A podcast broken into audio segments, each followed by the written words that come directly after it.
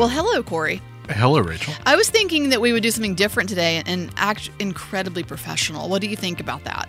Um, well, let me get this out first. What's up, ding dongs? Okay, now. Okay.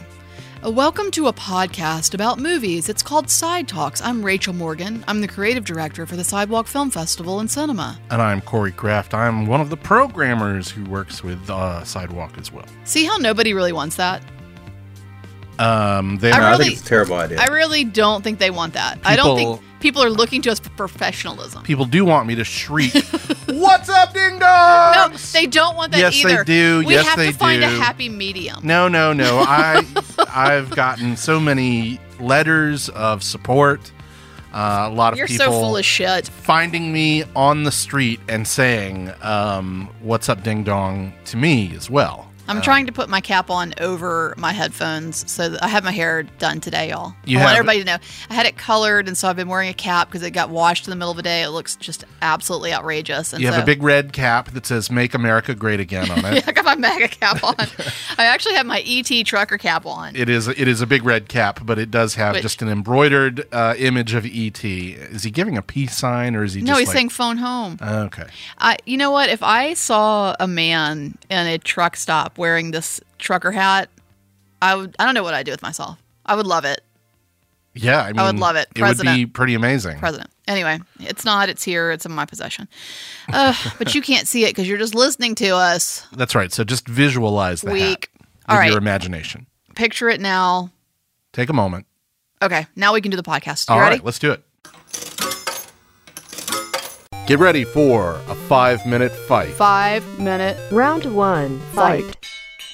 Five minute fight. Start that timer, Brad. And Sam. Sam's not here today, so Brad's going to weigh in. That's right. Um, this is more of a five minute disagreement that we discovered when uh, in the last What We're Yeah. Watching segment. Because I've been watching Paul Schrader's filmography, and today we're going to argue about his third film from 1980, American Gigolo, starring Richard Gere as the titular character. Um, now, everything you said in the segment, uh, I agree with. This movie looks great. It sounds great. The soundtrack is wonderful. It's The lighting this- is gorgeous. The cinematography is amazing. it's got this slate gray sort of Stylish. noirish style to it, uh, coupled with all of the beautiful suits that Gere gets to wear throughout this thing.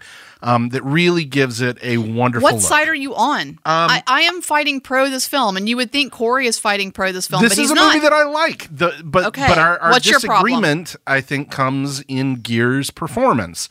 Look, I, I I like Paul Schrader's films a lot. Paul Schrader is obviously drawing from his transcendental style, homies, um, in his filmmaking, specifically Robert Bresson.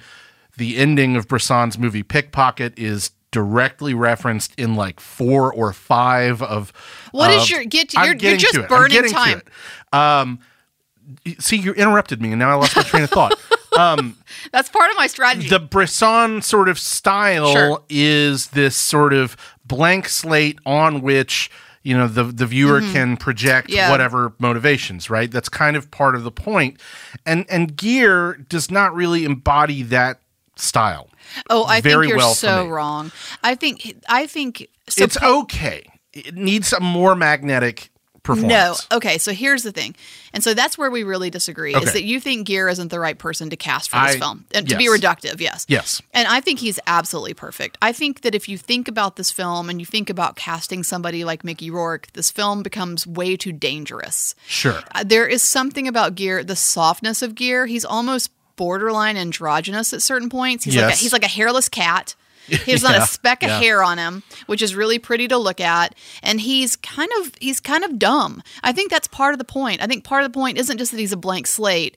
He's he's sort of frantically uh, he, he's he's frantic in a number of different ways, but he sort of frantically has low self esteem, but he but he postures in a way that's so much beyond that. Sure. This is this is a person who does not understand the concept of pleasure unless he is delivering it. He's sort of taken it as almost this like Hmm. spiritual quest on on his part, right? I, I see. I think we disagree on the character, and I think part of what he's finding pleasure in is a projected lifestyle, right? It's the, in the touching the clothes, and in the and the cars, and the the being able to pay for things, and the and the lifestyle that he's surrounding himself with. But it's ultimately an empty lifestyle. It is, and I and I think that's part of the point of a story. But but I think that he's the perfect person to come in and look that pretty and be that strange and walk this line between this sort of what I would call like maybe frantic insecurity hmm. and I don't know, youthful.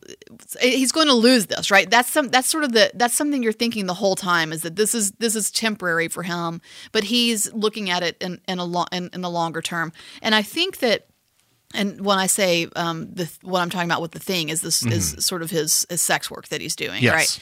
And so uh, there's also a really interesting chemistry between him and Lauren Hutton Sure, who's terrific in this movie. they're both terrific in this movie and i think them playing off of each other and that age difference and it's you know you're all about meg and tom but meg and tom have the sexual chemistry of eight year olds on a playground as i've said before Oh, you're t- you're you're doing a, a Sleepless in Seattle reference. i'm doing it any any time you put the two of them in a film together which Mm. is all the time it is literally like watching elementary school kids in the cafeteria. it's a different style of movie, though. Yeah, That's, it these are doesn't- erotic. It, it doesn't matter. is- it doesn't matter. It You- does, though. It does because you su- you support the chemistry between the two, and I disagree. That I don't think there's any chemistry. They're still in, they're still in a romantic there is situation. there is a playful chemistry in those movies Oh, to match on. a playful I think tone. that I think that you're wanting something playful for this film and something No, fun, and it's I'm not. It's not fun. I'm He's- wanting a more gripping performance at the center along the lines of my favorite Paul Schrader movies, like Ethan Hawke in First Reformed, like Willem Dafoe in different Light films. Sleeper. These are different films. but they're playing in the same sandbox, and and uh, you know that sort of actorly magnetism to sort of uh, capture an audience's attention when we are supposed to be thinking about this character's blank blankness and emptiness. That's a tricky line to walk, and I don't know that Gere totally pulls it off for me in this movie. I, I, I think there's a difference between blankness and superficiality, and part of what he he's a person who doesn't really know himself, Sure. and a person who has a mysterious background, Yes. one in which involves sex work. We don't I, we don't really know what his sexual identity is, and I'm not sure he knows either. And it involves sex work with men, which is you know to some degree in his past, whether Right. that was professional or personal. And we, so we don't I, really know. I think it's less blank slate and more a, a, a trauma. I think there's a lot of trauma response that we're seeing in this character that that projects outwardly in this blank slatey kind of way. He's the perfect person for this role. I think you're wrong. Hmm. Well, fair enough. I mean, again, it is a movie that I like, and I, I kind of, you know, I like it for its straighterness um, more than the sort of Gere performance there. So let me just ask you this, though. Okay. And the fight is over. Brad's walking in the room to weigh in. Uh-huh. I I recognize it's over, but who who do you cast then? You think Richard Gere isn't right? Who- Travolta was supposed to Oh, originally play the role. I think Travolta would have been better. you've really got a doofus in the room. That's Travolta coming off of Saturday Night Fever, where frankly he's playing a similar role. I mean, not you know one to one, but it's a similar role, and I think that that's that's smart casting. I of think that. Mm-hmm. you could not be more wrong here. I really, I mean, it, I, I'm sure there's a way. I mean, we, we could we could rack our brains and find I- a way that I, I- could be more wrong. I like I could don't. suggest like casting I don't know Burt Lancaster for like in no, I- 1980. I, take that over. I think I'd take that over Travolta in this. what? Come on, you look. I, He's just a dip. He's Hmm. gonna walk through it like a dipshit. Well, this is easy for me because Okay. I've never seen the movie. Yeah. uh huh. And Rachel wins just because she's standing up for Richard Gere, which really surprises me. I thought I thought for sure it was going to be like fuck this, but no. But this is Richard Gere in doing, and that's the other thing. This is Uh-huh. Richard Gere doing what he should have continued to do. No, I He agree with should that. not I have. agree with Conti- that. he should not have moved into the like handsome, salt and peppered, old, haired older guy kind of bullshit. And what's interesting about this is that he is. It's it flips the table on that. He is the sort of young, pretty thing in this. Right. Mm-hmm. where you know he's going to be it is an interesting it is interesting to cast him in pretty woman when he's kind of playing the flip side of this he's Sure. kind of playing the lauren hutton character Yeah, in certain yeah, ways yeah. Pretty Did you Woman. like him in that movie? no Okay. no i don't like him in much. He just he's like a dad character to me and i don't see him bring i don't see him bringing any sort of sexual magnetism to any of those roles personally but Sure. but he's hot as hell in american gigolo he's sort of like i get it he hangs dong too. It's worth pointing out. Does that he? hangs dong. Yeah, Really? He's just it's just hanging there. What year was this movie? 1980. 1980. 80? Oh, and it wow. comes out of the gate with a 1980s punch. It's like this is what you're going to be looking at for the next five years. It, yeah, it is. Um, you know, Giorgio Moroder doing uh, and Blondie doing the score. Oh, nice. And it's just um, what's the name of that song? Call me. Yeah, calm Just Yeah. over and over again. Uh, so it rules. Is there a remake of this? There was There a was a television show. series, Oh, Yeah. television. Yeah. Okay. So fuck that. okay. Was that like that was the Jon Bernthal? Or, Yeah. Oh, okay. Cool. Um, I hear it's good. I'll never watch it Why? because I don't watch TV. Oh, okay. Yeah. Fair. So I won. Finally, finally, I won Look, something. you- yeah, Sorry, again, sorry. a five minute mild disagreement about a movie that I like. It's true. It's so true. you know, I'll take the I'll take the L here. I'll take it. what do you like Gere in? I like him a lot in Days of Heaven, obviously. Okay, sure. I, I like him a lot in Chicago. I think he's a lot Okay, of fun in Chicago. okay. I like him in some of these more indie movies that he's done in the past, like 10, 15 years, like Arbitrage. Uh, which is a little sort of like So you don't dislike drama. this guy? I don't dislike him in general. I just I don't. you find, acknowledge he's got the chops. He's got the chops. I just don't find this a perfect fit in uh-huh. American Gigolo. I think now so- I reserve the right to rewatch this movie one day and well, well, you know what we're my going position. to because we are. I've been threatening to do it, and damn it, we're going to do it. We're going to do an erotic '80s series, and then hopefully follow it up with an ero- erotic '90s series. And American Gigolo just has to be in there. It has to be. It, Well, it- you put this on the big screen at Sidewalk. I'll come yeah, watch we'll we'll argue. Maybe we'll discuss again. it. Yeah.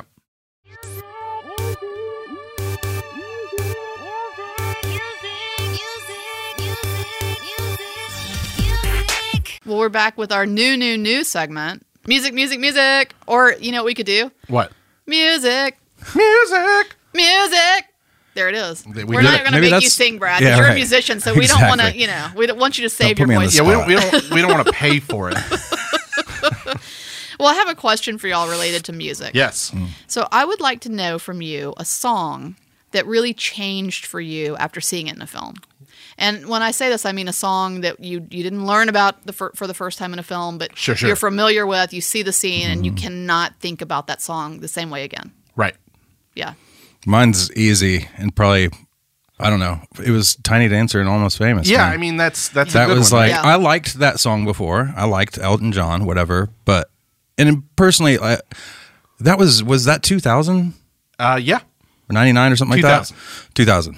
Um, how do you know all that stuff? I'm just a you- It's like, am isn't just it a freak crazy? of He's nature. just I don't in- know what to do. It's but it also coincided with like I think I watched that movie for the first time on a tour bus Oh. when I first started touring. Yeah. So like for me, it was like a personal thing too. Yeah. It's like now every time I hear that song, I don't know, I get some good feels. You know what I Yeah. mean? Love it. It's a it definitely is a memorable scene. I, I don't think I can hear that song and not at least for a second of Yeah. it think about that scene. I love that movie. I need to rewatch that movie. You know I don't like that movie. I know you, don't. know I don't like, that that movie. We've fought that, haven't we? I'm- You have. Yeah. We must have, I'm sure. um, because it's good. So we, of course, we fought about it. Yeah. oh, shut shut shut up and answer the question, Corey. Well, my answer is a little more obscure. Um, you know, all through my childhood, at uh, you know, at the skating rink, like a little rat that I that I was, a little rat child on my roller skates.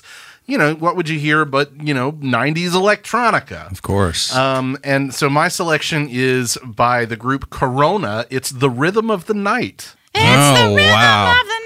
Wow. Now, you would never think that the rhythm of the night of all songs would be, you know, used to soundtrack one of the most wrenching but beautiful endings to any movie ever, but it does do that indeed in the 1999 film Beau Travail from uh, director Claire Denis.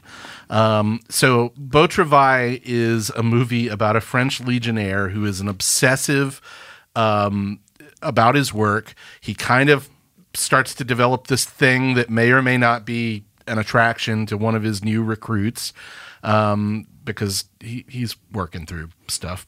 Um, and um, I don't want to spoil how this movie progresses, but um, at the end of the film, um, when we've sort of gone through this this sort of tragic story, uh, and our character is kind of left with with very little. We we end with this flashback to him in this this nightclub, the only place that we've seen him be able to even remotely kind of unclench and let loose.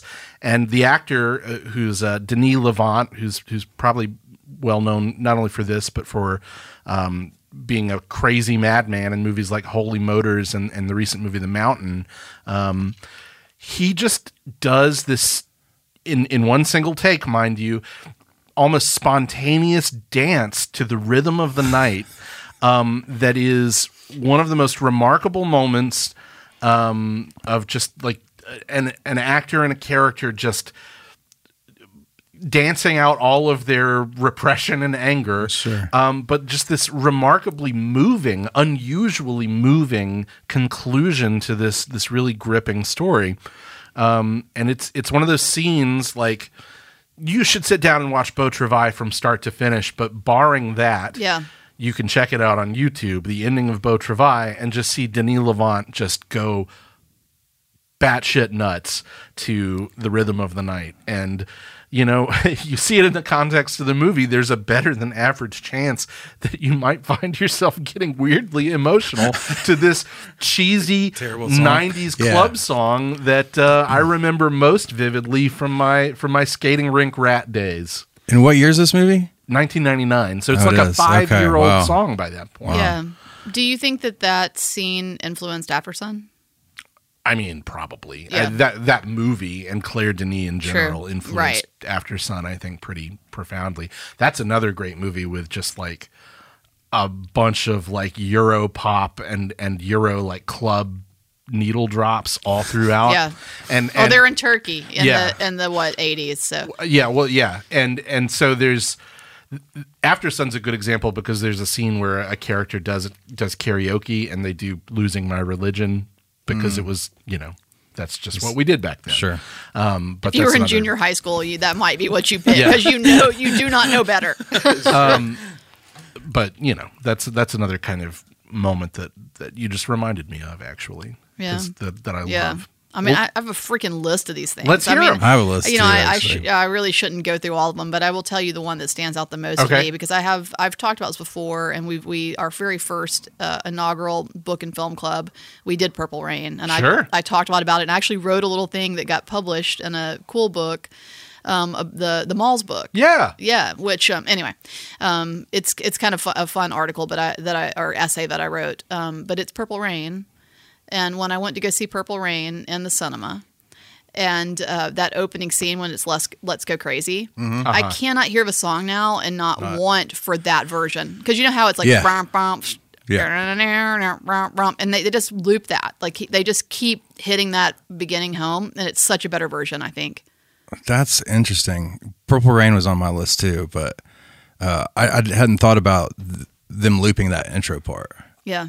As Yeah, they're just sort of- as they keep- opposed to the record or whatever. You know what I because mean? it's live, Right. and so they just are hitting that Yeah. that just over and over and over again, um, and it just kind of keeps going, and it's building the tension of the of Mm-hmm. the scene at the club in the club. So yeah. Anyway, it was it was. I always my first concert was the Stray Cats, and my mom Oh, took wow. me. And um, so yeah, it was in it was in like the Astrodome in Houston or something nuts. It was some one of the big like uh, amphitheaters in Houston, and uh, and my, so my mom took me. But I really feel like my first concert experience feels more like Purple Rain because we got dropped at the mall and it was Right. just me and my friends. Yeah. And when the music started and it was like dearly beloved, everybody was on their feet. Going nuts. Yeah. This is opening yeah. night. It Yeah. was opening night, man, That's and everybody was on their feet, and I felt like I was at a fucking Prince concert. nice That's So amazing. yeah, experiential, but also just that song and that film. You, you know, you you hear it in a different way and kind of appreciate that song more because that song can can get overplayed, so you Sure. hear it so much. But when I think to that to the version of it that's in the film, makes me really happy. sure You another one that I thought of that is this weird? Don't you forget about me at the end of the Breakfast Club? Oh no, it's totally memorable. That's Okay. That's I think that's what I associate that. But like, that's an example of a song that I probably encountered for the first time in that context. Ah, so like, gotcha. I I, I kind of disqualified that from this discussion. Sure, yeah, since that's it's not a song that was transformed for me by that movie. Same same with like stuck in the middle with you. Like I don't know how familiar I was with that song before I saw Michael Madsen cut a motherfucker's You ear definitely off. heard it. I I probably mean, that's that's part of what heard Tarantino's doing there, Yeah. right? Yeah. Is he's like, I'm going to take this song that everybody knows, and they're never going to forget this song now. And Right. I'm going to, you know, it's this sort of upbeat poppy thing, and I'm going to make it just about as nasty as it can get. Yeah, but but that's that's always been kind of a close association, uh, like for me. But it, it kind of started there. Yeah, you know. I got you. Yeah, I I mean, I have, you know, there's obviously Sister Christian and Boogie Nights. Oh, God, can't, yeah. can't, oh, right. That's right. that. Yeah, yeah. And then in um, in Monster and Patty Jenkins' film, uh, to me, like Skating the, rink scene. the skating rink scene, the journey, don't stop believing. Yeah. You can't think of and and boys don't cry, boys don't cry when they're Sure. when Oh, when she's yeah. running out of the jail with Chloe Sevigny, and it's this. It's one of the very few moments in the film that feels really hopeful and. You Uh-huh. know, there's like a there's like this this surge of like excitement almost in their relationship at that moment, and it's so short lived. And I think that's part of what makes it memorable. But this is like, and it's also it also is a turning point because it's the point where you realize she's she's gotten her from the women's j- prison, right, or from the jail right. where Yeah. they're holding women. Right. So she knows it's a woman at this point. And she still goes, and they kind of have this like triumphant moment. Right. It reminds me a little bit of the of the scene that doesn't involve any music, but with the uh, the hero shot with Willem Dafoe and the Florida Project. Uh-huh. You don't get a whole lot of like triumphant moments in that film, but that's one. Yeah. And so it always sticks with me. But there's also another one that is really subtle. It's not one of these like hits home, but I can't hear the song and not think about it. And it's in Foxes Adrian Lyne film, Foxes. Jodie Foster comes home and sits on the couch and puts on Boston More Than a Feeling Oh yeah. and is just kind of sitting there before her mom comes in the room with this like what the fuck are you doing kind of like mom mom bullshit right mm-hmm. and she's just sitting there like sinking into the couch listening to more than a feeling and it, it for some reason i i just go to that scene with that song That's cool. I love that scene in Monster a lot. It's amazing. Like in in 2003, that was just like one of the scenes of the year for me. oh for sure but Sopranos? My, my closest association with "Don't Stop Believing" is the last scene of The Sopranos. you can't not think of that either course. and it's it's rare i think that's what's funny is it's rare like when a film ta- when a film takes Yeah. or a, a you know media in this way right takes a song and kind of re-owns it Yeah. how dare another piece of media come along and, and know. also Take- own it yeah. and yet here you have two things i'm not mad at either one of them I know. Yeah. they're both so incredibly successful Yep. Yeah. it's it says a lot about that song i think Yep. Well, also, I should mention, I mentioned the mall book that I wrote a little essay for about, um, I think it's called like Fast Times at Willowbrook Mall, was what I called the essay. It's Michael Galinsky, a good friend of ours and a friend of the festival. Um, and he has a book, and I don't remember the name of it, but it's a, it's a, it's a dead, he took photos of the, of the malls in the 80s. And so it's this Oh, sort wow. of look back at the malls. And I think I called it Dead Malls, but it's not. It's actually very, very much alive malls. They're just photos from the, the heyday of them. I just think of Debbie Gibson and uh, who is the other big female Tiffany. S- Tiffany. Yeah. Yeah, performing in the malls. Yeah, God. yeah. Anyway, well, that's a. I have a long list, man. A Trouble, Cat Stevens, and Oh, Harold and Maude. sure. Yeah. Okay. You know, Yeah. you can't listen to that I- and not think about little Harold with the banjo because he. The other Right. thing is, it becomes diegetic in the sense that he starts he plays it out at the end of it. You know, mm-hmm. Yeah, and the trouble soundtracking, of course, the very sad ending of that movie yeah. is is is something I always think Yeah. of. Um, how about uh, and I I'm getting back on the Cameron tr- Cameron Oh, Crowe man. train. Here we go. Uh oh. um, using Radiohead's "Everything in Its Right Place" in that scene in Vanilla Sky at the Oh, beginning when Tom dude. Cruise is looking at the completely empty, Empty New York Times uh, Square. Yeah, dude. Oh well, also when him and Penelope Cruz, that's another one. I mean, that film, I will say, Vanilla Sky does it a lot Uh huh. because in the scene where they're, it's the Peter Gabriel song. It's the Oh, Solsbury Hill. Yeah, Solsbury Yeah. Hill. That's right. and right. when they, they have that like wonderful night before everything takes the dark turn and they're that song and that scene that that is an incredible scene yeah. it does it does capture that that sort of excitement and the moment of first meeting somebody and that the possibility that could be around the corner that scene really does it It's a cool movie. And they end in uh, Sigur Rós at the end Uh-huh. before he jumps. yeah, I think I it's always while think of that he's too, falling, falling. like, and you get that montage. Yeah, the Sigur Rós. Oh God, Sigur Rós. great soundtrack to that Uh huh. for and, sure. And then you cut to credits with that original song from Paul McCartney, which is a real flex on Cameron Crowe's part. Yeah. let me that's just true. grab an let me grab an original We'll grab song. Paul. Yeah. Anyway, that's a long list. That's a lot of stuff to to go and listen to, y'all. Movies, they're great. Music, we like it. Music. It's for people. That, that could just be this. Music. I've got the lyrics completely wrong too. Sorry, Madge. Nobody knows the lyrics. Madge knows them. Don't you Does worry. she? Yes, absolutely.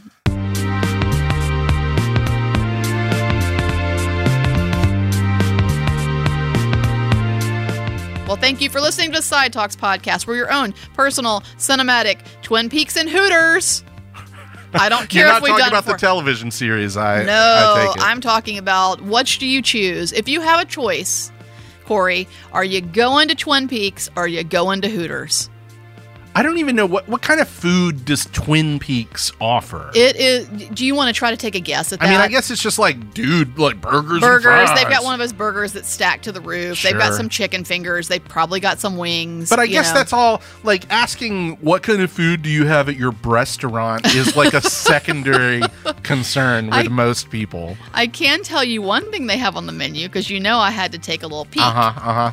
There is a drink. There there were many drinks on the menu. Most of them had just regular names. They have a whole like uh, Moscow Mule thing. One of them is called like America. Sure. Because you know you don't want this to be a Moscow Mule. You need it to be America Mule. Right.